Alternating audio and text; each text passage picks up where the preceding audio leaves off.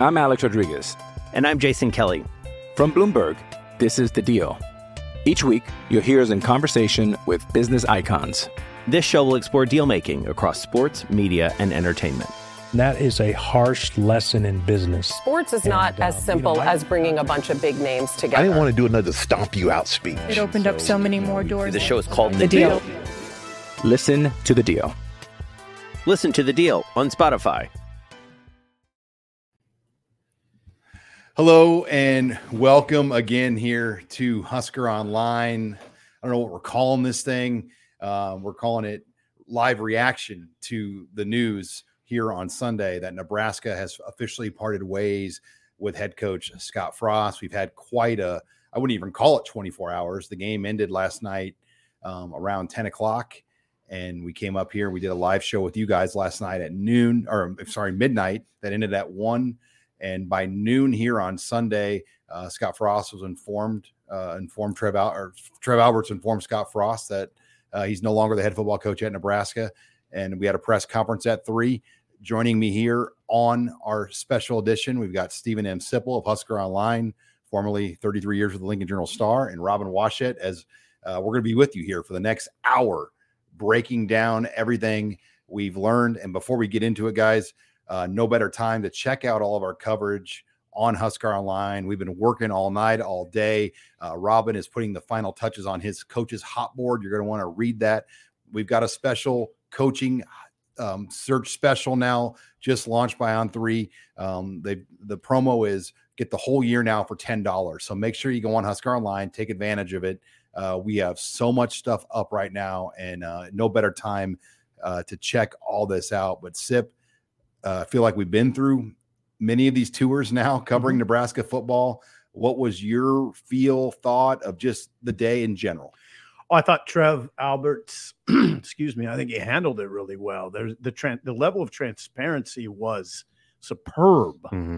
I thought everything from talking about, you know, why uh, they decided to, to just pay Scott the 15 full 15 million dollar buyout, not wait, not wait till it went down to 7.5 on October 1. Everything from that to laying out the day. I mean, laying out how it all went down, starting with a meeting with Scott at 11 a.m. to um, to give him the the news, how they both met Scott and Trev with the players subsequently, and then then Trev let Scott talk to the players by himself, and then and then then you know inform Mickey at about 11:45 that he would be the interim head coach, Mickey Joseph, and then, then Mickey talking to the players. So Trev laid out the day um, and answered all the questions today. Very strong. Um, you know, I wrote what I wrote and what I've said. What I said last night is the the pressure kind of shifts to Trev, and I thought the first, you know, the first step of the process is the press conference to handle it, and he, I thought he was superb. Yeah, I agree. And you know, he's kind of been, that's how he's handled this whole situation. Um, he said all the right things. Um, has been um, you know very honest and um, diplomatic at the same time through a very Yeah. difficult circumstance where he inherited kind of a mess. when um, let it play out, he kind of let the story write itself. And he did. you know there was there was the question about why he didn't wait till October first because obviously that was the point where the buyout Scott Frost buyout would go from 15 million to 7.5 uh, so it was you know interesting the timing of it but he basically said that we owe it to our players to do this now to make a move now to maybe create a spark. That- he, well, what he said, Rob, is that they had to do something, Mhm. and I, and I would say that Scott wasn't getting through to his guys. I don't think it didn't seem to. Right? yeah there was a disconnect It seemed like it at least. Well, I mean, on the defense, there's some kind of disconnect There's going a few on. disconnections I mean, it really turned. It They're really disconnecting turned- themselves from runners. I will say that. Um, sorry. Go ahead, Sean. The onside kick is where things really turned. In Uh, Ireland. you know, and and our videographer Greg Peterson was down on the sidelines for that entire game, Uh-huh. and Trev Alberts was down on the sidelines, and he said before the onside kick and things, Alberts was, you know, hands were up. He was just into that game. I mean, it looked like things were well on their way, and then that game just turned, and he said it, it looked like. You know, somebody stole Albert's lunch money. He just had his head down and he was very quiet the rest of the game. And I remember after the game, Kevin Warren went up and just kind of consoled Alberts and almost said, "Hey, I kind of have a feeling uh, I know what you're probably thinking about next, and you know, you, I, I, you you've got my support right now." Um, you know, and and you, you could that moment I'll never forget them two just after that game on the field talking Warren and Albert and Alberts Mhm. talking on the field after that game in Ireland. But that's when it really changed. Because think about the pep rally. You weren't at you guys weren't at the pep rally. No, I was not at the pep rally. Go back to that scene of five thousand Nebraska fans in Dublin, Ireland, Alberts Frost on the stage together. Yeah, God, this has happened fast. hasn't it? And Seems like two years ago. yeah, and and here we are today. I mean, that was like a moment you dream about as a coach to have that kind of support and fans filling up basically the central park of Dublin, Ireland, with mm-hmm. Nebraskans traveling and going overseas, and then having it all turn so quickly to here we are today. Well, it did turn quickly. And again, it goes back to to Trev feeling like he had to make a move now. This is all see, Rob, I think it's all happened pretty fast. I mean, Well, because the worst case scenario played out. I mean, the, the only thing that was going to force this decision Mhm. was what happened last night and what almost happened against North Dakota. and then Uh, what did happen in Ireland? exactly. So, I mean, really, all we went into the season, like, if these things happen, it's going to get interesting. Well, all those things happened. Like, the literally worst, the worst games. case possible outcomes happened for Scott Frost. And I think that it ended up being there's no choice. I mean, obviously, Kind of, yeah. waiting a couple more weeks would have saved you a bunch of money but you know then then you're saying that you know you're saving a few a million dollars is more important than the the the, the, se- the season and the, The players brand, the the brand of nebraska and saving yourself from further embarrassment. And just think like all the we talked about the, the dead man walking clips of frost you know walking out of the tunnel after another loss when oklahoma beats him by however much. Like you know you avoid that now. At least now you put a new face on your program. You breathe some life something a new voice as trev put it you, you have that now to where if you would have let this play out to wait for that buyout i mean this thing could have gotten pretty ugly Right. And I mean, Trev is uglier now now I and I want to be careful in how I word it so you understand. Trev is very results oriented and waiting and waiting for the buyout to be cut in half. That's not necessarily a results oriented move. It's not. I mean, even waiting three more games. I mean, he felt like this. Listen, they gave up 528 yards to Northwestern to kick that damn outside kick. They didn't play well against North Dakota. It was a game that they didn't have in hand until six and a half minutes remained. And then they gave up 642 yards, 642 yards to Georgia Southern. If Trev just says, well, I'm just going to bite the bullet for three more weeks or 20 more days for the money. for the money, that's not really results oriented. no And he is, I, Tr- Trev is pretty old school, results oriented AD. The, the, the, the, what you're telling me about that onside kick, that's not a traditional, a traditionalist move to kick that onside kick in the third quarter. not. And he's old school. And I, and I, I, I'm not surprised he didn't react well to that. Well, I mean, they gambled the whole trip on that play. I mean, gambled the season on that Kind of. I Yeah. mean, it was a, you- you it was a think desperation. It move. just doesn't it? Wasn't it? a desperation move up 11 in the third quarter Yeah. after Go you just figure. had massive momentum. go figure You know, Well, they're not going to sell that way. There's assistant coaches will, on that staff that will sell it as we had an opportunity. We saw something. I would counter with it felt desperate. It did. And even if you get it, okay. I mean, you still got to go down and score, and it's still what ten minutes left in the third quarter. Like, it's not like the game was won on that play call. What you did was you put you put losing into the equation. You changed the tenor of the game with that decision, and Here we are. whoever's idea it was, whatever the execution on the play was, Scott Frost signed off on it. He put his his name on it, and he paid the consequence. So now here we are. and now Mickey Joseph, and and we're going to get into candidates. We're getting into names. Uh, we've got over 500 people watching us live right now, so uh, great audience again. I think last night we over 600 um, for most of the show. I'm hoping we can uh, top those numbers again, um, as we know a lot of you have questions, comments, thoughts.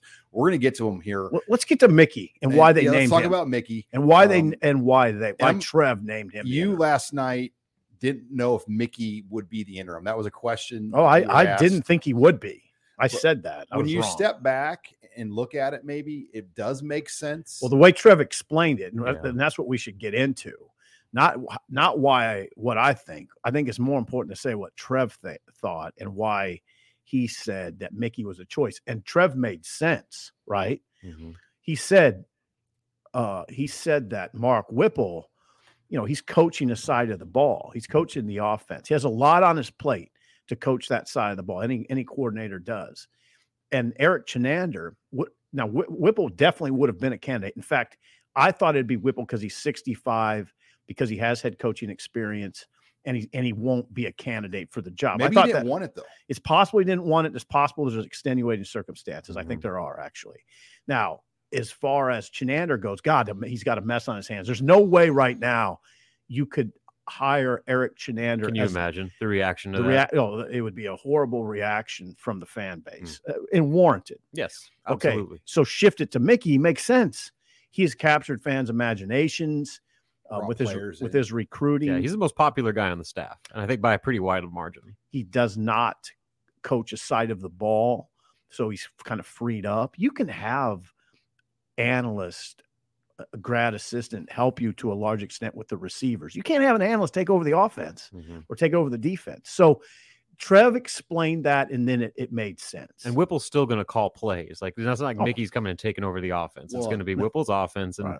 Mickey's going to oversee Mhm. everything. And now we'll know if he really was calling the plays. We'll see what this offense if it changes a lot. well you're big on that shit We'll, Well, get some it- answers. First of all, see how much they- QB they- run QB we draw? get. Yeah, I mean, qb draw sean none of us should be critical of the offense. So I mean, they had six 75 plus Yeah, yard. they did their part.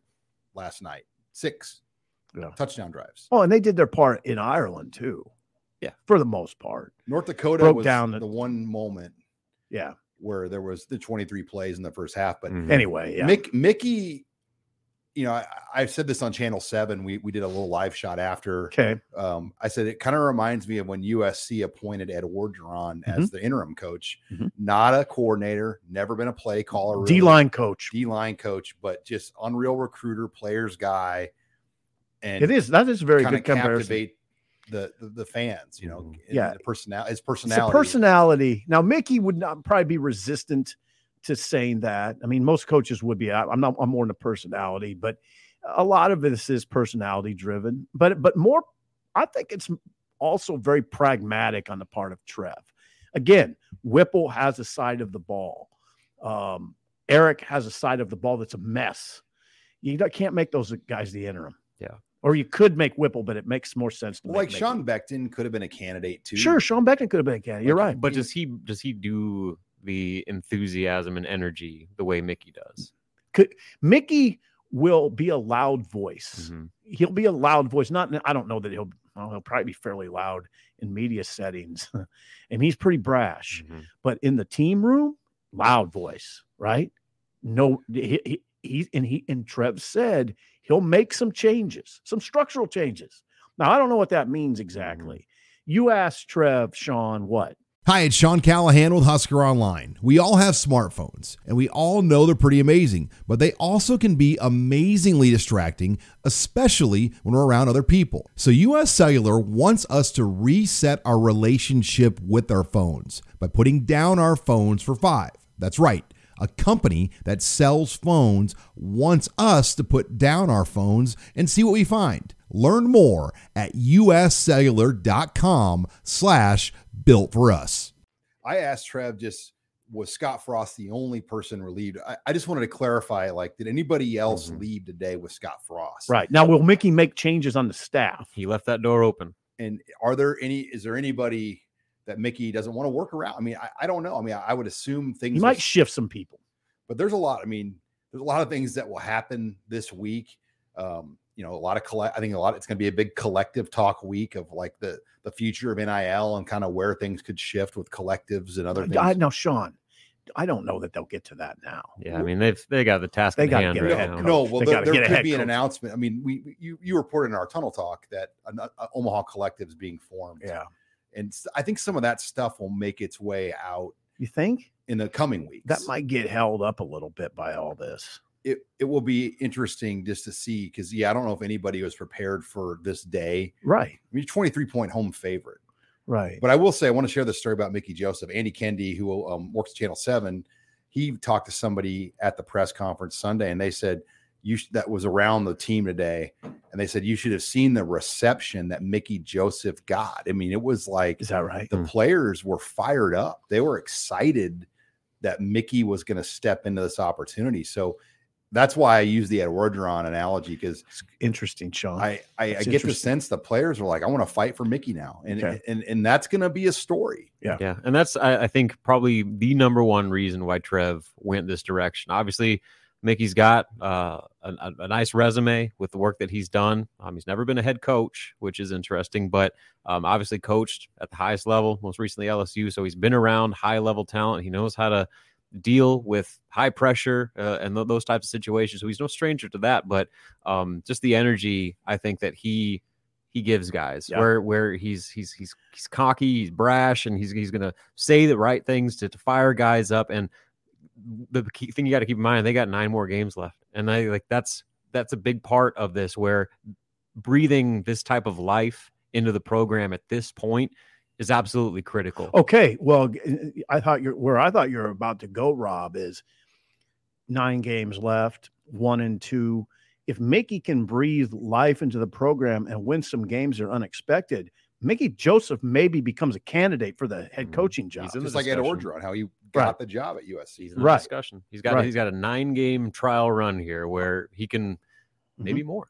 See, now I would regard him as an outside, a- a- as a sort of a long shot Mhm. right now, but But he could move into the top group pretty I mean, fast. if they start winning some games, guys Right. start rallying around him, and Yep. you have the full support of your roster. and you could sense media in the room today like i mean there was like a push to want him to be like a legit candidate i mean th- you could just feel it in the question tone Mhm. i mean there are people that are like rooting or want, thinking that he is a legit candidate for the Yeah. job Yeah. But but as we talked about last night, uh, Trev Alberts is going to look big with this hire, and so this just because Mickey is the interim does not mean he's got the inside track on anything. The, I guarantee you, Trev has his eyes set on some fairly big names and is going to be willing to spend whatever is necessary to offer a competitive deal to those big names. Well, well, think about it, Rob. You're putting together the hot board. I mean, there's guys out there that have coached Big Ten, Big Ten programs that are available. Bill Mhm. O'Brien at Alabama is Mhm. so intriguing to me. The Alabama i offensive like the, coordinator. i like the o'brien thought yeah, the O'Brien.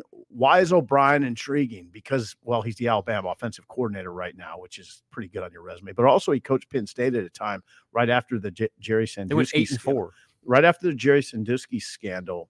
Yeah, he was. Think, national coach of the year. Okay, yeah, 15 and 6. I think he was 15 and 7, 10 and 6 in the Big 10 in 2 years. He um coached a horrible time there and did a really good job and he's a tough dude. Mhm. He what I like, I like his personality because he's an hombre. And and he has a stomach for this place. Now he's not the only one who would. There's other guys. He's like a polished Bo Pelini, yeah, he, he he's just that's he's a it. rough. He doesn't take any BS, but Right. he's not going to lose his cool.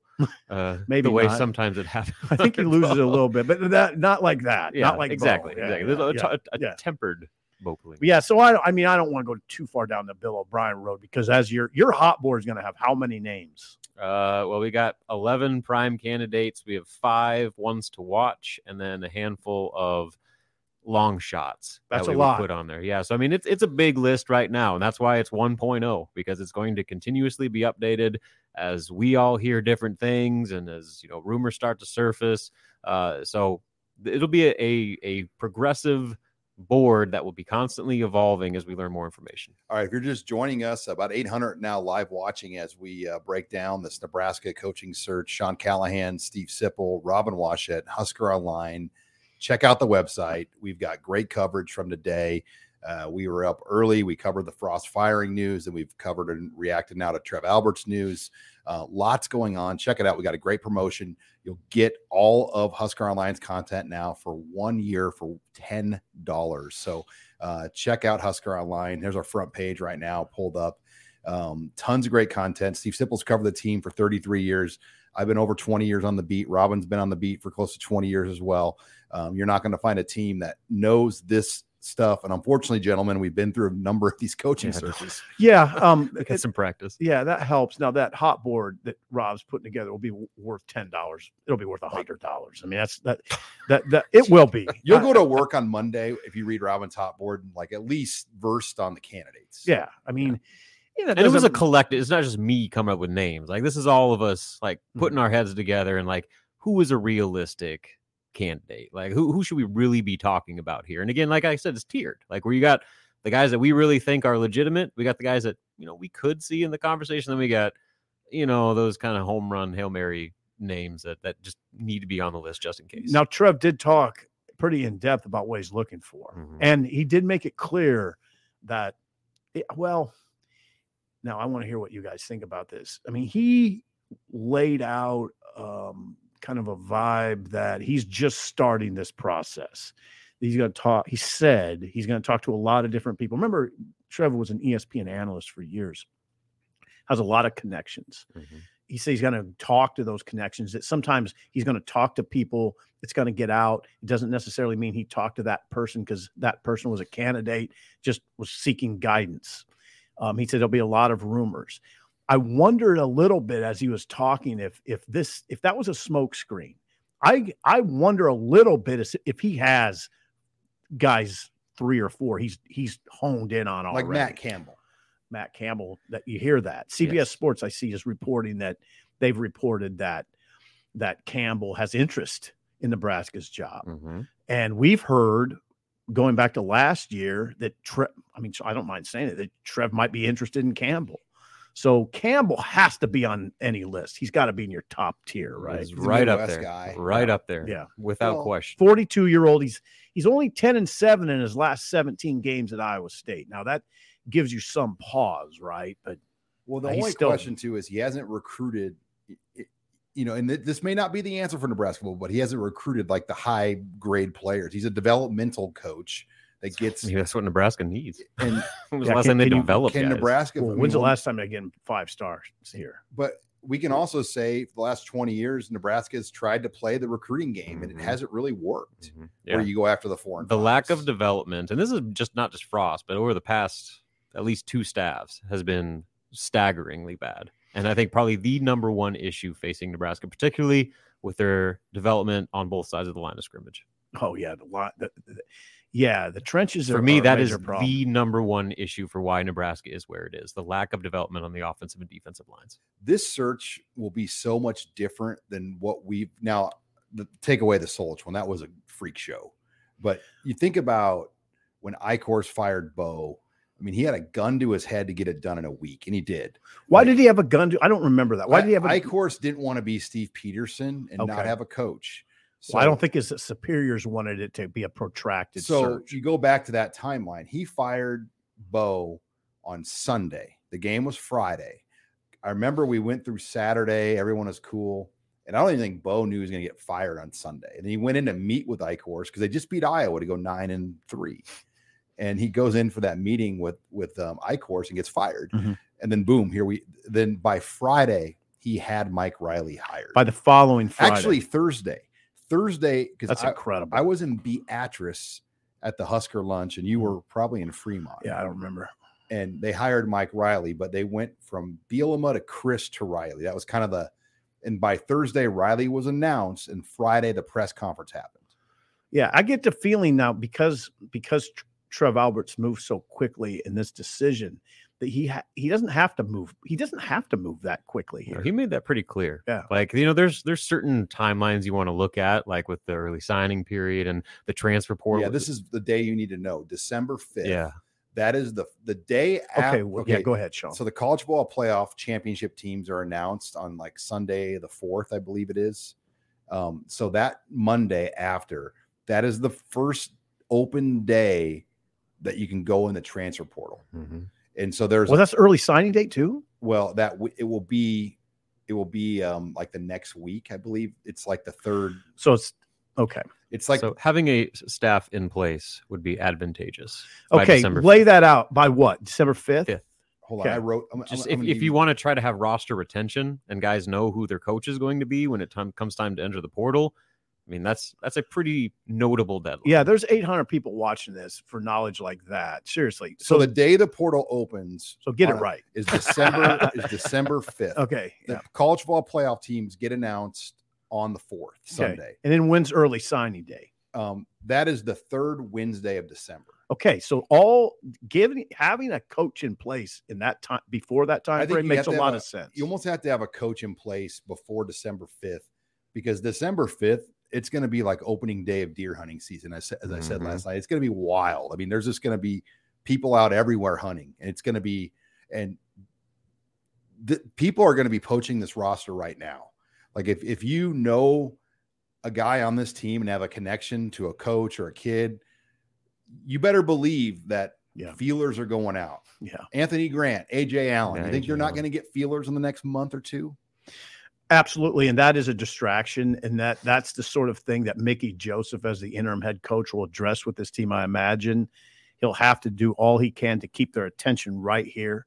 That they just parted ways with, you know, these are a bunch of guys who signed up at Nebraska to play for Scott Frost. He's gone. Uh, obviously, that affects him. Mhm. So Mickey's got a tough job, and his job, his the toughness of the job is exacerbated by those outside factors like the transfer portal. especially when you got a bunch of guys that have been here for barely nine months Mhm. in some cases. Mhm. You know, I mean, so they have very little attachment to this place beyond those coaching that coaching staff and their teammates. And so, I mean, now that that's disrupted, that's going to be a real task for some of those guys to for, for this Which I interim would, staff right. to keep in place. I wish I would have thought it out more before sort of ruling out Mickey as the interim because Mickey's powerful personality will help keep these guys engaged in this program. I, that's he's probably makes a lot of sense because of the climate we're in mean, in you- college football. you put your most elite recruiter in a Mhm. position to re-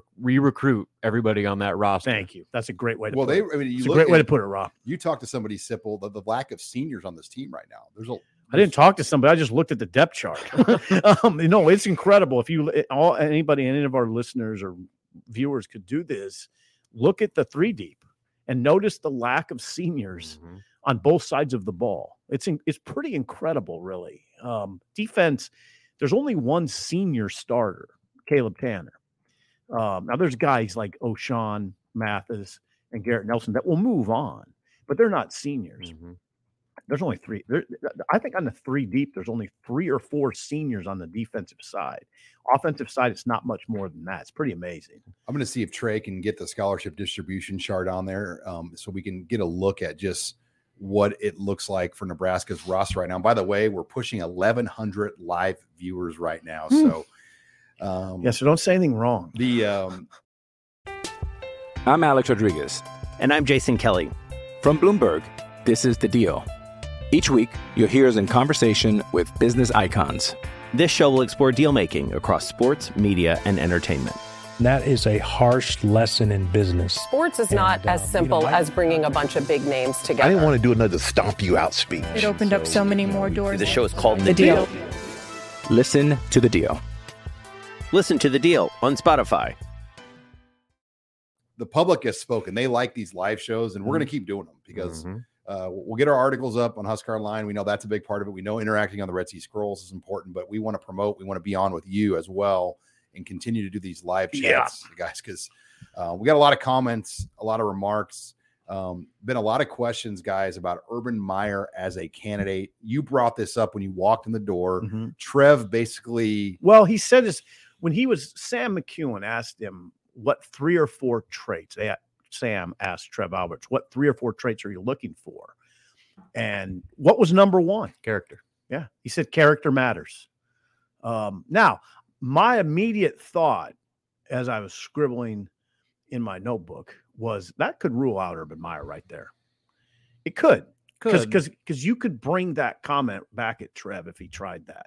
Mhm. Um, I'm not necessarily. I'm not. I, I want to be on record here. I'm not against Nebraska hiring Urban Meyer, but Trev said what he did. Rob. Mhm.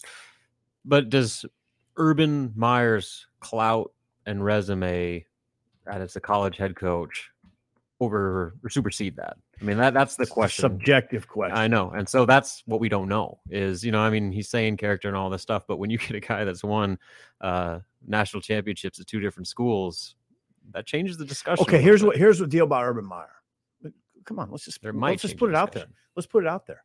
If you hire Urban Meyer at Nebraska, you know you're winning nine pretty quick. And you and from there, it probably is going to 10, 11, or 12. but you're giving up power of things. Like he's he's got he's got full power. who's giving up power? Well, like he's in charge. I mean, What does that matter to Trev Alberts? It takes pressure off Trev Alberts. If, Now- if that guy can win 9, 10, 11 games, which are would you wouldn't you be shocked if Urban Meyer came in here and in year two threw a five and seven, year two, Would I be shocked? I'd be shocked. I'd be floored. Yeah. I'd be floored if Urban Meyer in year two. I don't know about year one because I don't know what year one's going to look like. But by year two, right. if he's if he's still throwing five and seven, I'd be shocked. I, I think I think he'd get nine right away. The other thing you got to take into account is the last time he coached somewhere, it was a total dumpster fire in Jacksonville. Well, I mean, NFL, that's a whole I know. So that's what I'm saying. Like, it does that have any impact on his approach to building a college, rebuilding a I- college football program? I still, I, I think it's not going to happen, obviously, but I, What's I, not gonna happen? Urban. I don't think he's a real can. I, I just don't see that. You don't Well, he's never taken a job where you'd have to work to find talent like Utah Utah. early in his career. early, Mhm. but in Bowling Green. But you, you go back to that Early. too. I, I think Arizona State or something like that would make more- Texas. more, sense. Although Texas, I mean Texas looked good yesterday. I don't know that Sark is in is going to be in trouble. I now we'll see how Texas responds to that loss to Alabama. But man, that looked like a good defense to me. Mhm. The Texas playing anyway. I get what you're saying. I it just yeah, I mean, I think it's it's fun talk here on on YouTube Husker Online Live right now. And we You got the- were ruling out Urban hey, we Meyer. got the scholarship chart pulled up here, so Sean, are you ruling out I- Urban Meyer? I'm just being realistic here. But uh, Trey's got the scholarship Spoiler chart alert, here. he's on the hot board. Take a look at the, the the board here, Sib. I mean, look at look at the lack of seniors on this team right now. Okay. Omar Manning, Oliver Martin, Travis Vokolek, Brock Bando, Trent Hixson. Yeah.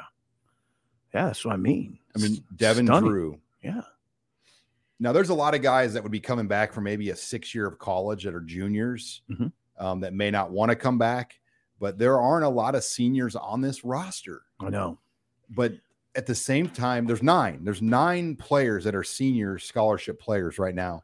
At the same time, I still wouldn't be surprised if the number of new additions to this team is between 30 and 40 next year. Again. It Yeah. wouldn't surprise me at no, all. not at all. I mean, it's, it's just the way this era of college football is now. I think that's the new norm. I mean, you're going to see maybe not to that extent where you're Not seeing everywhere. 30, but well, in a lot of places, especially during a coaching But transition. not the top places. Well, okay, because you're going not doing a coaching search, Right. search or a new Right. a complete overhaul of your staff, and and who knows what, even what they're going to be schematically. Mhm. So that I think should not be surprising whatsoever. Just given the nature of college football roster management now, the circumstances Nebraska is going to be Mm-hmm. in potentially with who they hire with their new coach, um, and just kind of the way that the portal is become a a function of building a roster just as much as high school recruiting. All right, let's work in some comments. First of all, Robin, uh, Ben wants you to know that the Giants won. And G what this, so what this Sunday did Did you was say G man? disrupt G-Man. Robin's G-Man. full NFL routine. Like Robin and I Oh, have worked man. together since 2008. I had just sat down on the couch. I was ready to like really get into it. Oh, and then Sean texted me. He's like, Hey, be ready. And I'm like, you guys go." didn't want to believe me. I, I, I believe I called you. I was like, it's happening today. I'm still a little bit in a fog. I mean, we are up till 1.30 last night. I was, I mean, I was at 9:30 church, and I never do this, but I, I checked my email like three times at church. Oh, like because I, I just Ooh. had a weird feeling that this was going to be a, a day. It was. I didn't. no, And, and let's be honest, you saw it coming much more than I did, or it sounds like Rob did. I did not think this would happen, and I wrote it yesterday. No, I, I, I, didn't think it was till October. and you know what? Most of the media, I would say, weren't anticipating this this happening today. Um. So no, but you know what though?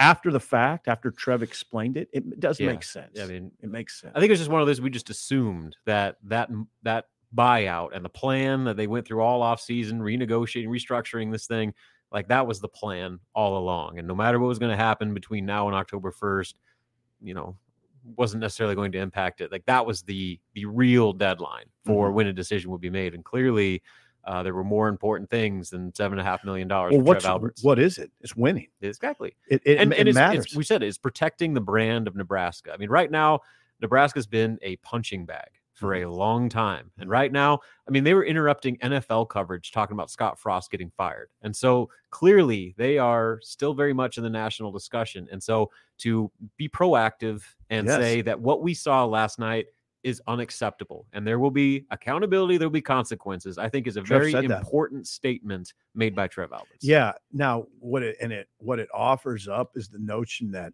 don't leave a bunch of sports writers in charge of a athletic program. I mean, it w- w- when you look back on it, in this press conference and what Trev said, this makes all the sense in the world to move now. Yeah. Uh, Winning is big to Trev. He he almost remind he does not. I mean, he's an administrator technically, but he kind of thinks like a player and a coach. Mhm. That let's get this. No, hey, we got to make a move now to give us a chance next week. Yeah, and you got to wonder, like, Right? Does, does Sean Eichorst make that decision? Does he just follow the money? I mean, that, maybe not unfair to put him in that spot, but like, be. does does a a non football guy Mhm. focus too much on the money and not much about the football and the En- the needs of the fan base? and enhancing your chances to win. Exactly. Right, enhancing your chances To still win. try to be competitive this season. Yeah. I, Mhm.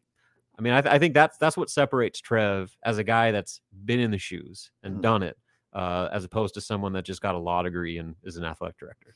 All right, getting the uh, a lot of comments, questions. I've heard this name a lot. Okay. Um, Troy Calhoun Air Force.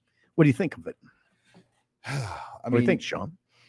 You know, I've met him. He came up here to a Bo Pelini coaches clinic years Mm-hmm. ago. He spoke at a clinic, if I'm not mistaken, or they went to spring ball. So I, I've seen him around here once over the years, but I, I just don't know if that moves the needle. Yeah, he's I don't- been I there don't- since Are 2000. we talking about option football?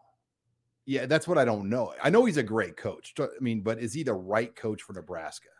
I mean, for right now, I don't think so because I think Nebraska needs to. They need to do something that breathes some, inject some life into the program. I don't know if Troy does that. I mean, no, no offense to him. He's won 113 games. Uh, he's got two Mountain West championships. So I mean, he's been a, a staple at Air Force for a long time now and has had a lot of success there. But for what Nebraska needs here and now, he's pretty far down my list personally.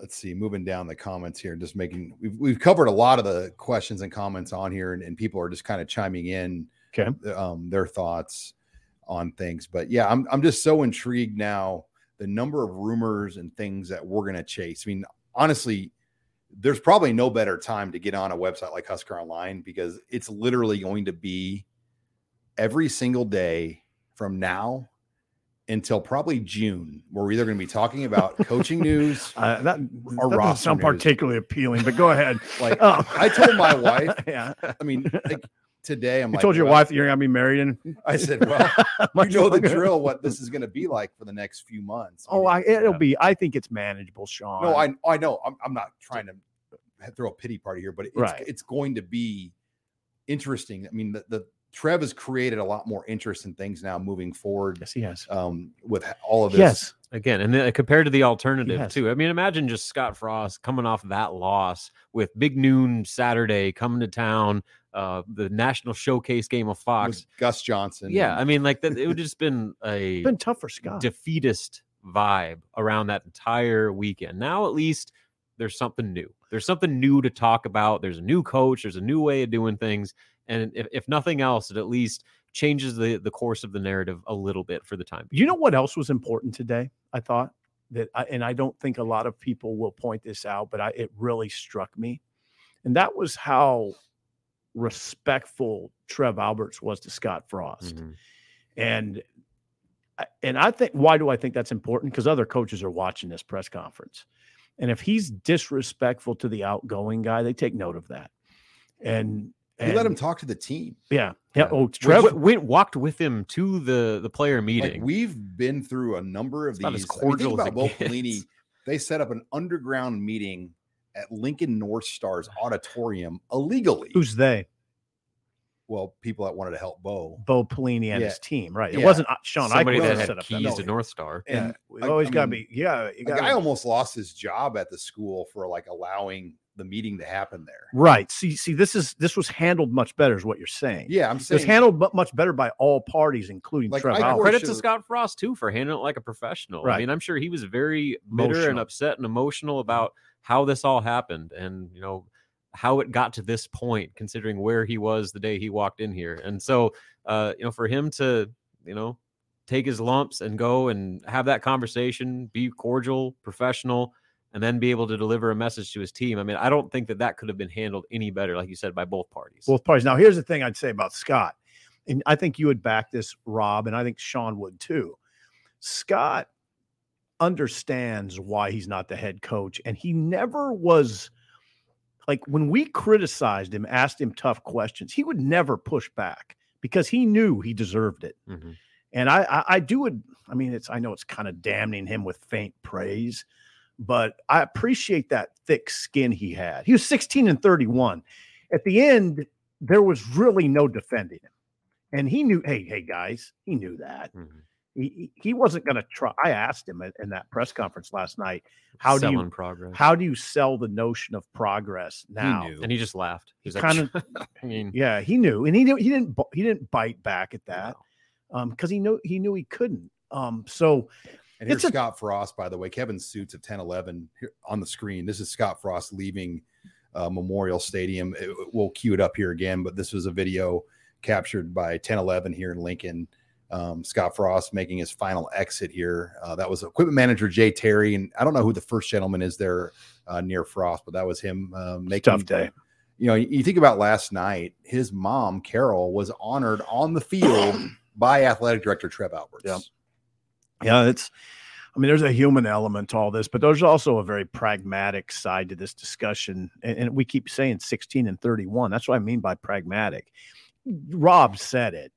This played out to a point where, in a sense, Trev had no choice. This was it. It became a matter of not if, but when. mhm. So, and now, and I think people are understanding in this room, we we have come around to the notion that this was the exact right time. We didn't, we weren't, we didn't expect it, but this all this all played out in a way that led to today Mhm. and making the move today. Mhm. And and you know what? Trev did a good job of of making sense of why why it happened today. He answered the question very well. And let's also keep in mind before we like start feeling too sorry for Scott is he's getting paid in full. Like he didn't restructure that buyout. He didn't million plus his renegotiate. salary. This Yeah. year. So, you know, that's a pretty nice little parting gift. 19, 19 and change. Mhm. And so, I mean, he's going to get 19 million and change. and 19 million for 16 wins.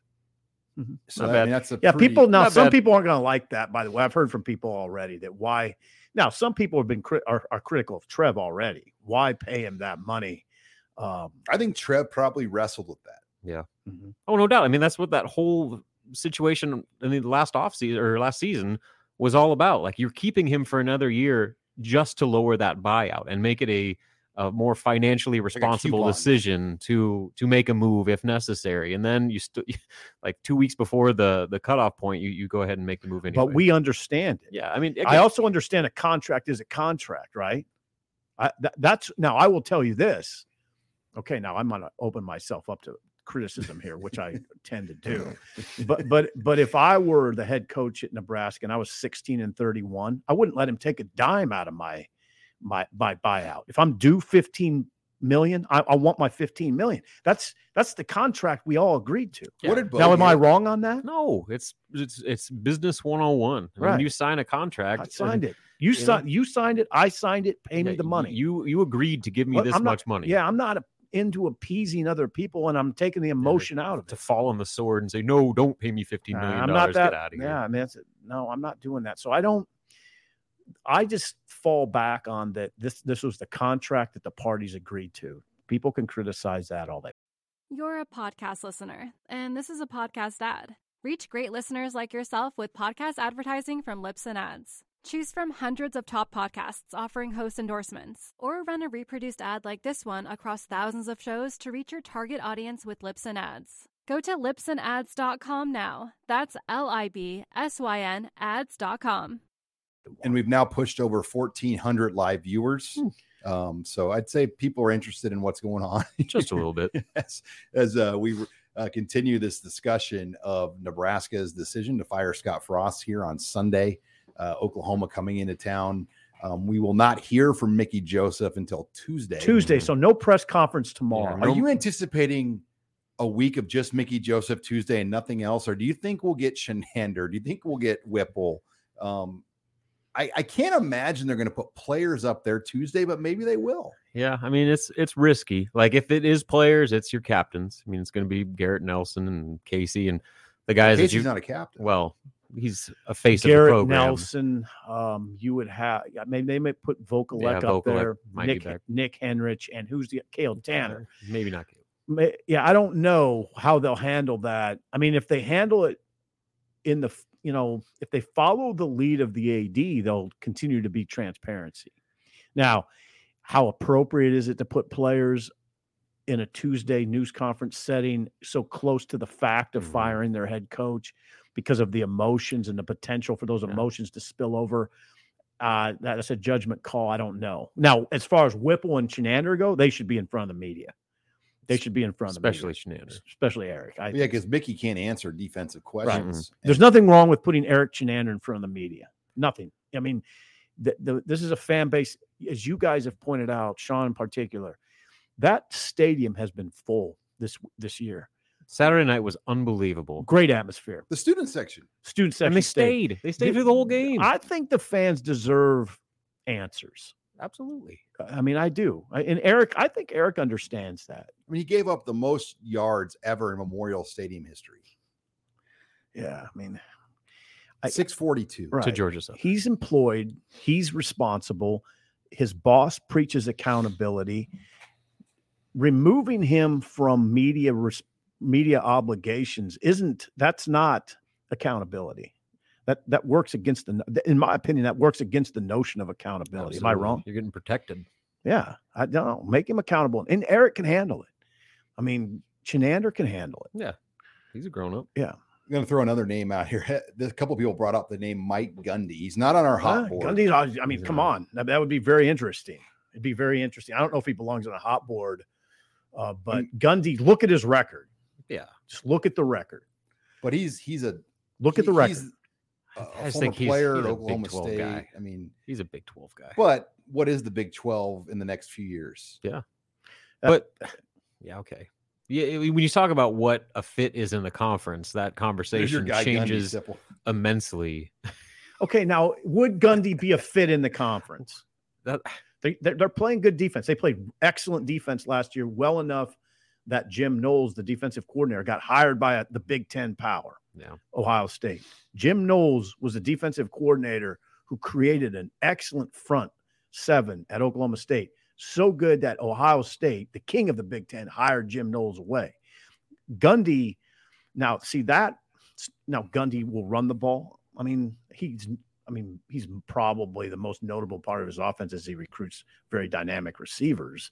He's had some So does elite- Ohio He's had State, some elite running backs. Yeah, He's he has taking a elite running quarterback NFL Gretna, running by the way. I'm sorry. He's got a quarterback recruit. Yeah, he, he's already got a local QB. Um, hey, no, a little, a little like Yeah.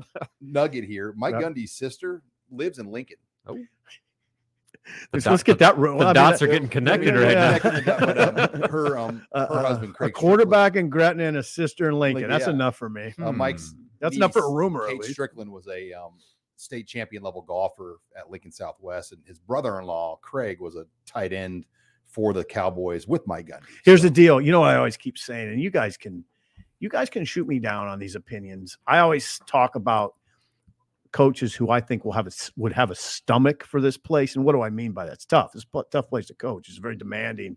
Um, media demands, fans demands, um, a lot of scrutiny. I say Bill O'Brien could handle that, and I think Gundy could handle that. There's certain guys I'd say I don't I don't know if he can do it. Mhm. Um, Pelini couldn't handle it. He didn't handle it well. No. Um, Gundy, oh come on, Gundy could handle it. Mark Stoops could handle it. He's a Stoops. Um, he watched his brother handle that Oklahoma, o- that Oklahoma fan base in Frost Core. knew what it was, but he didn't like it. I don't know that he handled it all like that well. he had a hard time. You know, he'd go into back doors of restaurants, and you know, he, he didn't Well, like. he's, he's very private. Well, his opening press conference, he like put his foot down. Was like, if anybody interviews or takes video of my family, you're done. Done Like day one. right. They- Which- still- yeah, you know so i mean like he already had those concerns about taking that position and all that comes with it before he even coached a day there was there's that element. And I'm talking more about being able to handle the scrutiny and criticism.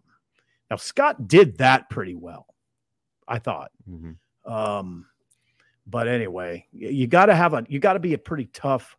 You got to be pretty tough mentally to handle it here. Tough. All coaches are tough mentally, but there's degrees, and I think some coaches are just more cut out to handle Green Bay than others, Mhm. right? Mm-hmm. All right, so we've been asked like, can we can we hone in on five? And I, I think we, we we would agree. Okay, Okay, let's do I it. think- Let's do it. I'm going to throw the what we, I think we all agree on: Matt Campbell, Yes, Bill O'Brien. yes. Put those two on there, right Rob, now. Those those are two. Okay. I think we all agree on those two. Rob, you're doing a hot board. Lance Leipold, three. I think I think needs to be in that conversation. I put him in my column. Kansas coach. Okay, why Lance?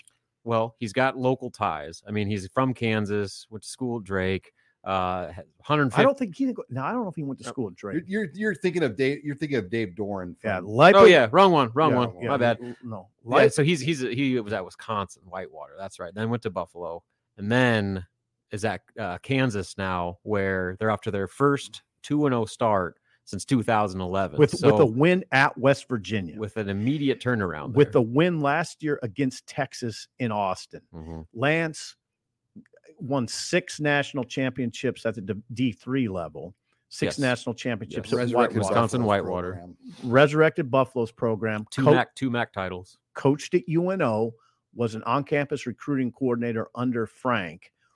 Um, so that's his background. Very successful background. Very now I know Lance. Not all full disclosure. I've known Lance for 25 years. Um, now I will say this about Lance, and this was this is this struck me 20 years ago. He's a big picture thinker. He's very big picture oriented. He's not. He's a you know what he is CEO.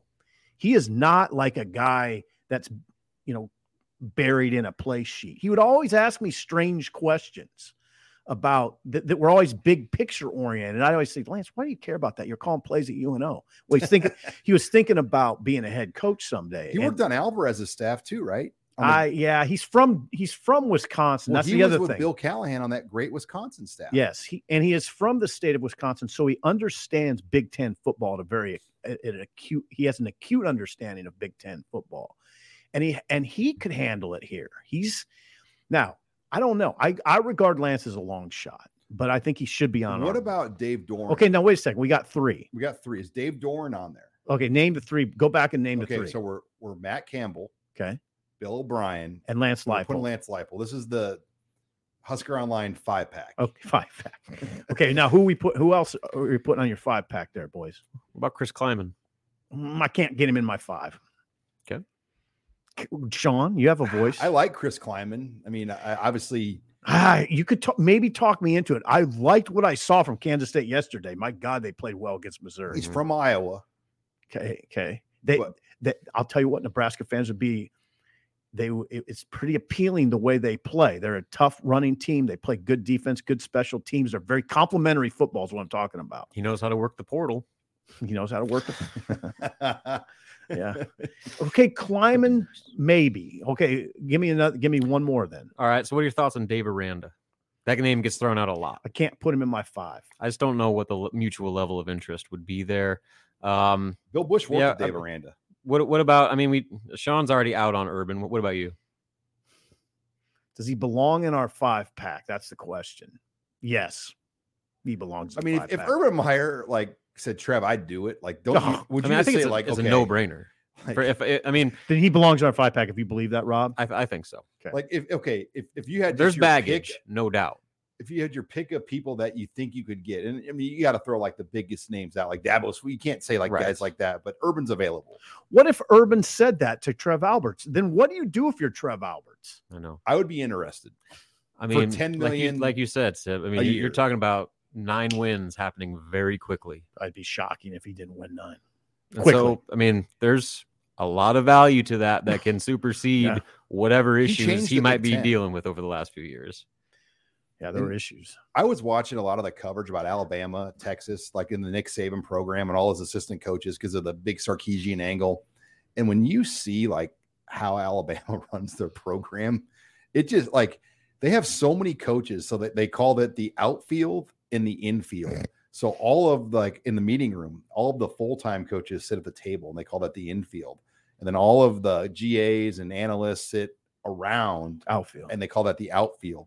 And like Mike Locksley and Sarkisian and all these guys sat in the outfield, Outfield. tables. And like Locksley's like, yeah, I had to take kids to the pool at summer camp. You know, and, and and these are your analysts. God, that's demeaning. Um, the but anyway, it, it's not terribly demeaning. But just, I, I, I mean, it just do shows Oh. you the, the, how far ahead the elite is right now. okay, so five pack review go. okay, we got our three. Have we got a fourth and a fifth? Well, I would put Urban in there. Okay, we got We'll- we'll Urban, Urban in there. five pack, Urban Meyer, Matt Campbell, Lance Leipold, Bill, Bill O'Brien. O'Brien. We need one more. All right. What are your thoughts on? We already said no to Klieman. Does Mickey Joseph belong in the conversation? Mm. We Does just we just belong in the spent about five-pack? ten minutes talking about how great it was that he's the interim. I don't think he's in the five pack right now, but he could work He's, his the, way. he's in the six pack, maybe. Yeah. You're a podcast listener, and this is a podcast ad. Reach great listeners like yourself with podcast advertising from Libsyn Ads. Choose from hundreds of top podcasts offering host endorsements, or run a reproduced ad like this one across thousands of shows to reach your target audience with Libsyn Ads. Go to libsynads.com now. That's L I B S Y N ads.com. I think I think Mickey is in an interesting position that he could work his way into it. And I don't need I don't I don't, set a win total to it. You'll know by your eyes. Mhm. I mean, you know, for instance, if right away you see you see more effort, a li- Engagement. a, little more engagement, a little more want to and fight against Oklahoma, you'll be like, okay, huh. And then as we go, if you continue to see that with a few wins, Mickey's in the, Mickey is in the six pack, Well, five pack. And we can say this now about Scott Frost. Like it never really felt like the engagement was there with him and players. Just fair. It wasn't great though. Just like fair. The relation. I mean, his personality just didn't click with today's kid very well. Ah, I hesitate I think to it say did with some, with some, not Yeah. all. but not Yeah. definitely not all. I hesitate to say that, Sean, in part because we're not we're not there every day. So we're is that's we're talking about large. You're basing that largely on perception. I'm Um, going off what some players have told me. Okay, okay. Well, you heard you heard Garrett Nelson say all he wanted was to see Frost happy. Um, Garrett Nelson obviously had a strong connection. Mhm. There's and, and there's a lot of recruits or a lot of these portal guys that I've talked to, or a lot of guys we talked to this summer who said, you know, I'm here because of Scott Frost. So there was a connection to a lot of guys. I don't know. Okay, we haven't have we clearly defined our fifth? Robin, keep going down the list. Klieman, Joseph are fighting for that fifth spot. Yep. All right. Well, then we have what about like a guy like Jim Leonhard, Ooh, D coordinator at Wisconsin. Ooh. He He's waiting he's on only been coaching since 2016. Uh, Jim Leonhard turned down the Packers. head coaching job. Was it the defensive coordinator? Yeah, it was. Sean, there's 1,100 people watching. So are you sure about your facts? Okay, I'm going to look this up. Yeah, I don't know if he got the head know. coaching job. yeah, I don't. I think that was an I offensive mean, coordinator. he's only defensive. he's only been me, a defensive- college coordinator since 2017. Leonhard is intriguing. Keep going down your list. But so oh yeah, okay, so you got that guy. Uh, what Mark Stoops? Okay, fifth. That's number five. He was he me. turned down the Packers defensive coordinator. Okay. Yeah, that makes way more sense. Okay, okay, yeah, not head coach. I'd put Stoops in our five pack. I'd go after. You him. think there's enough mutual interest there? Like, not necessarily, but I'd put him on there. Well, he makes a lot like all the sense. I mean, in the fact that he's been a head coach for almost 10 years in the SEC, he's got Big Ten experience as a He player. played at Iowa too. Yeah, he played at Iowa. God, He was he was a GA at Oh, come on, Iowa. he'd fit this. Uh. I mean, he's been a D Okay. coordinator at the highest level for multiple years before being a head coach, and he built Kentucky into a winner. He turned a basketball, football, a school football program into a winner. yeah, I'm, but- I, I, am I'm saying Stoops on. Here's what he's going to pack. do. He's going to call Bo Pelini. He's probably talked to Bo Pelini Oh, at God, length. you're right. And, and what do you think? Bo, Bo is not going The to Youngstown give a great connection. Oh boy. recommendation on taking the job. Okay, that's Like, a good point. It's a good point. I mean, those guys are from the same like Catholic school. like- I mean, they, they grew up together, right? and they, he knows enough about it. And Vince Marrow, Yeah. uh, Vince Marrow is his, Okay. his uh, lead lieutenant. we can't there. get this fifth guy. We We're, we're missing a big one. What about Luke Fickell? no. He's he's waiting. He's waiting on Notre Dame, Michigan, Ohio State. We need a fifth.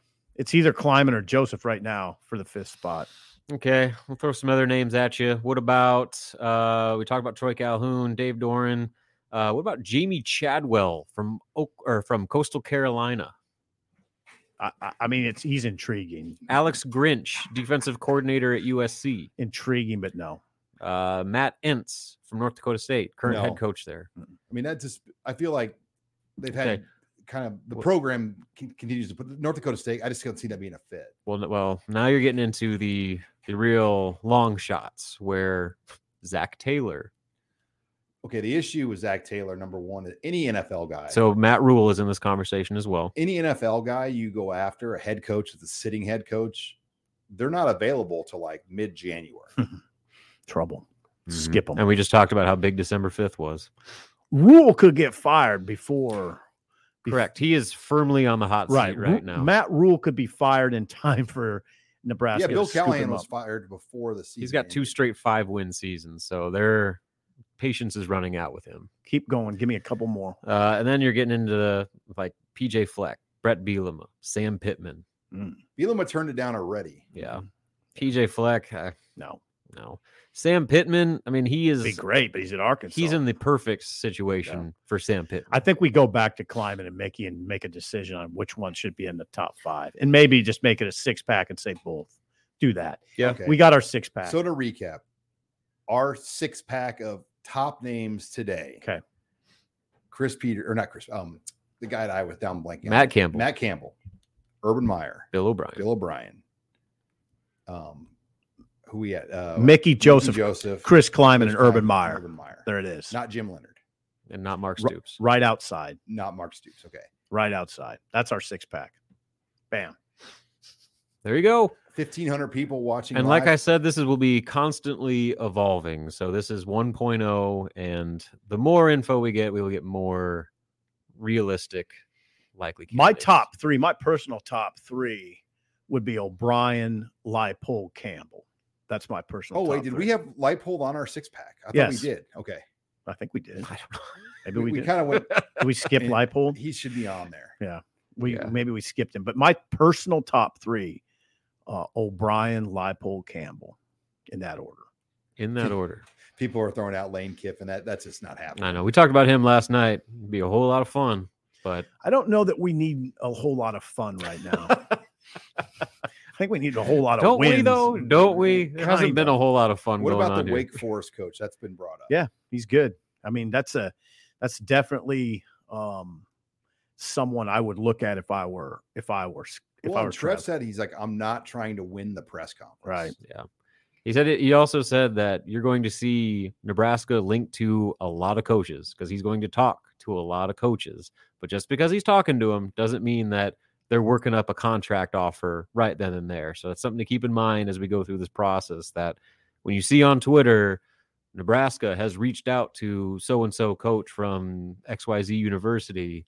Uh, it's just preliminary discussions, getting feelers out, creating some dialogue in a lot of these Well, situations. Also, also Trev said resources will not be an impediment. No. They'll pay top. yeah, they're going to pay. That was, I think, if they have to. very pertinent to this Yeah. discussion. Do you think any boosters at all were clued in on today's happenings Yes, before they Yes, happened? I they had absolutely. to be. Absolutely. Like out of courtesy, your top 10 people probably got a call. I don't know how he would. I don't know how he would go forward in that regard, but yeah, he had to let people. Well, I think everybody that's in, they're all businessmen themselves. Like they understand business. Mhm. And everybody likes Scott Frost as a person and what he did as a player, but this is business.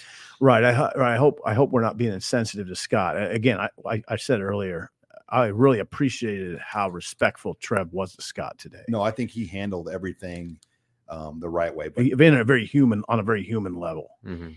All right, as we wrap up, this hot board, Robin, is going to be going up here soon. Very soon. So you want to get on huskeronline.com. Uh, we've got a great special coaching search underway. Um, one year, $10 gets you on Husker Online. This is a promotional special. The $10 price, I'm told, is only going to last for a few days and it's going to go up again. So um, we're fully launched on the On3 network. Uh, make sure you get on there, take advantage of our new coaching search special that launched um, here today um, on the On3 network. This hot board among Steve Sipple's columns, my stories, all the great content we put up will be available on there. And this hot board, you're going to want to bookmark this thing. Like I said, because it's going to be constantly updated. So what you see now will Fun. look very differently in a week or two. I love it. I love it. A shout out to Parker Gabriel who's watching, uh, my former colleague. PG. Doesn't he have a game to cover? he just said He's he watching it from the press box. See, this stuff's important to people. gotta- God oh, wait, I- they're Monday, right? Broncos. yeah, maybe uh, Bron- What are they? Broncos Seahawks Oh, okay. in Seattle. Okay. He's All probably right. traveling. Well, hey, thank you, everybody. Uh, we had record viewership. We peaked out over 1,500 live viewers Thank watching you. today's God show. bless you all. Uh, we'll be back for sure after the Oklahoma game. who knows? We may be back before. Actually, we'll be back tomorrow night. Uh, Jeff Cameron and I and Sip are going to be on a special Monday night show. Um, so we'll have more discussion about all this, but we wanted to talk to you all tonight uh, because we know how big today was. Thank you again. Make sure you check us out, Husker Online. And thanks again to our producer, Trey Yanity, for putting the show together. Uh, for Steve Sipple, Robin Washut, I'm Sean Callahan.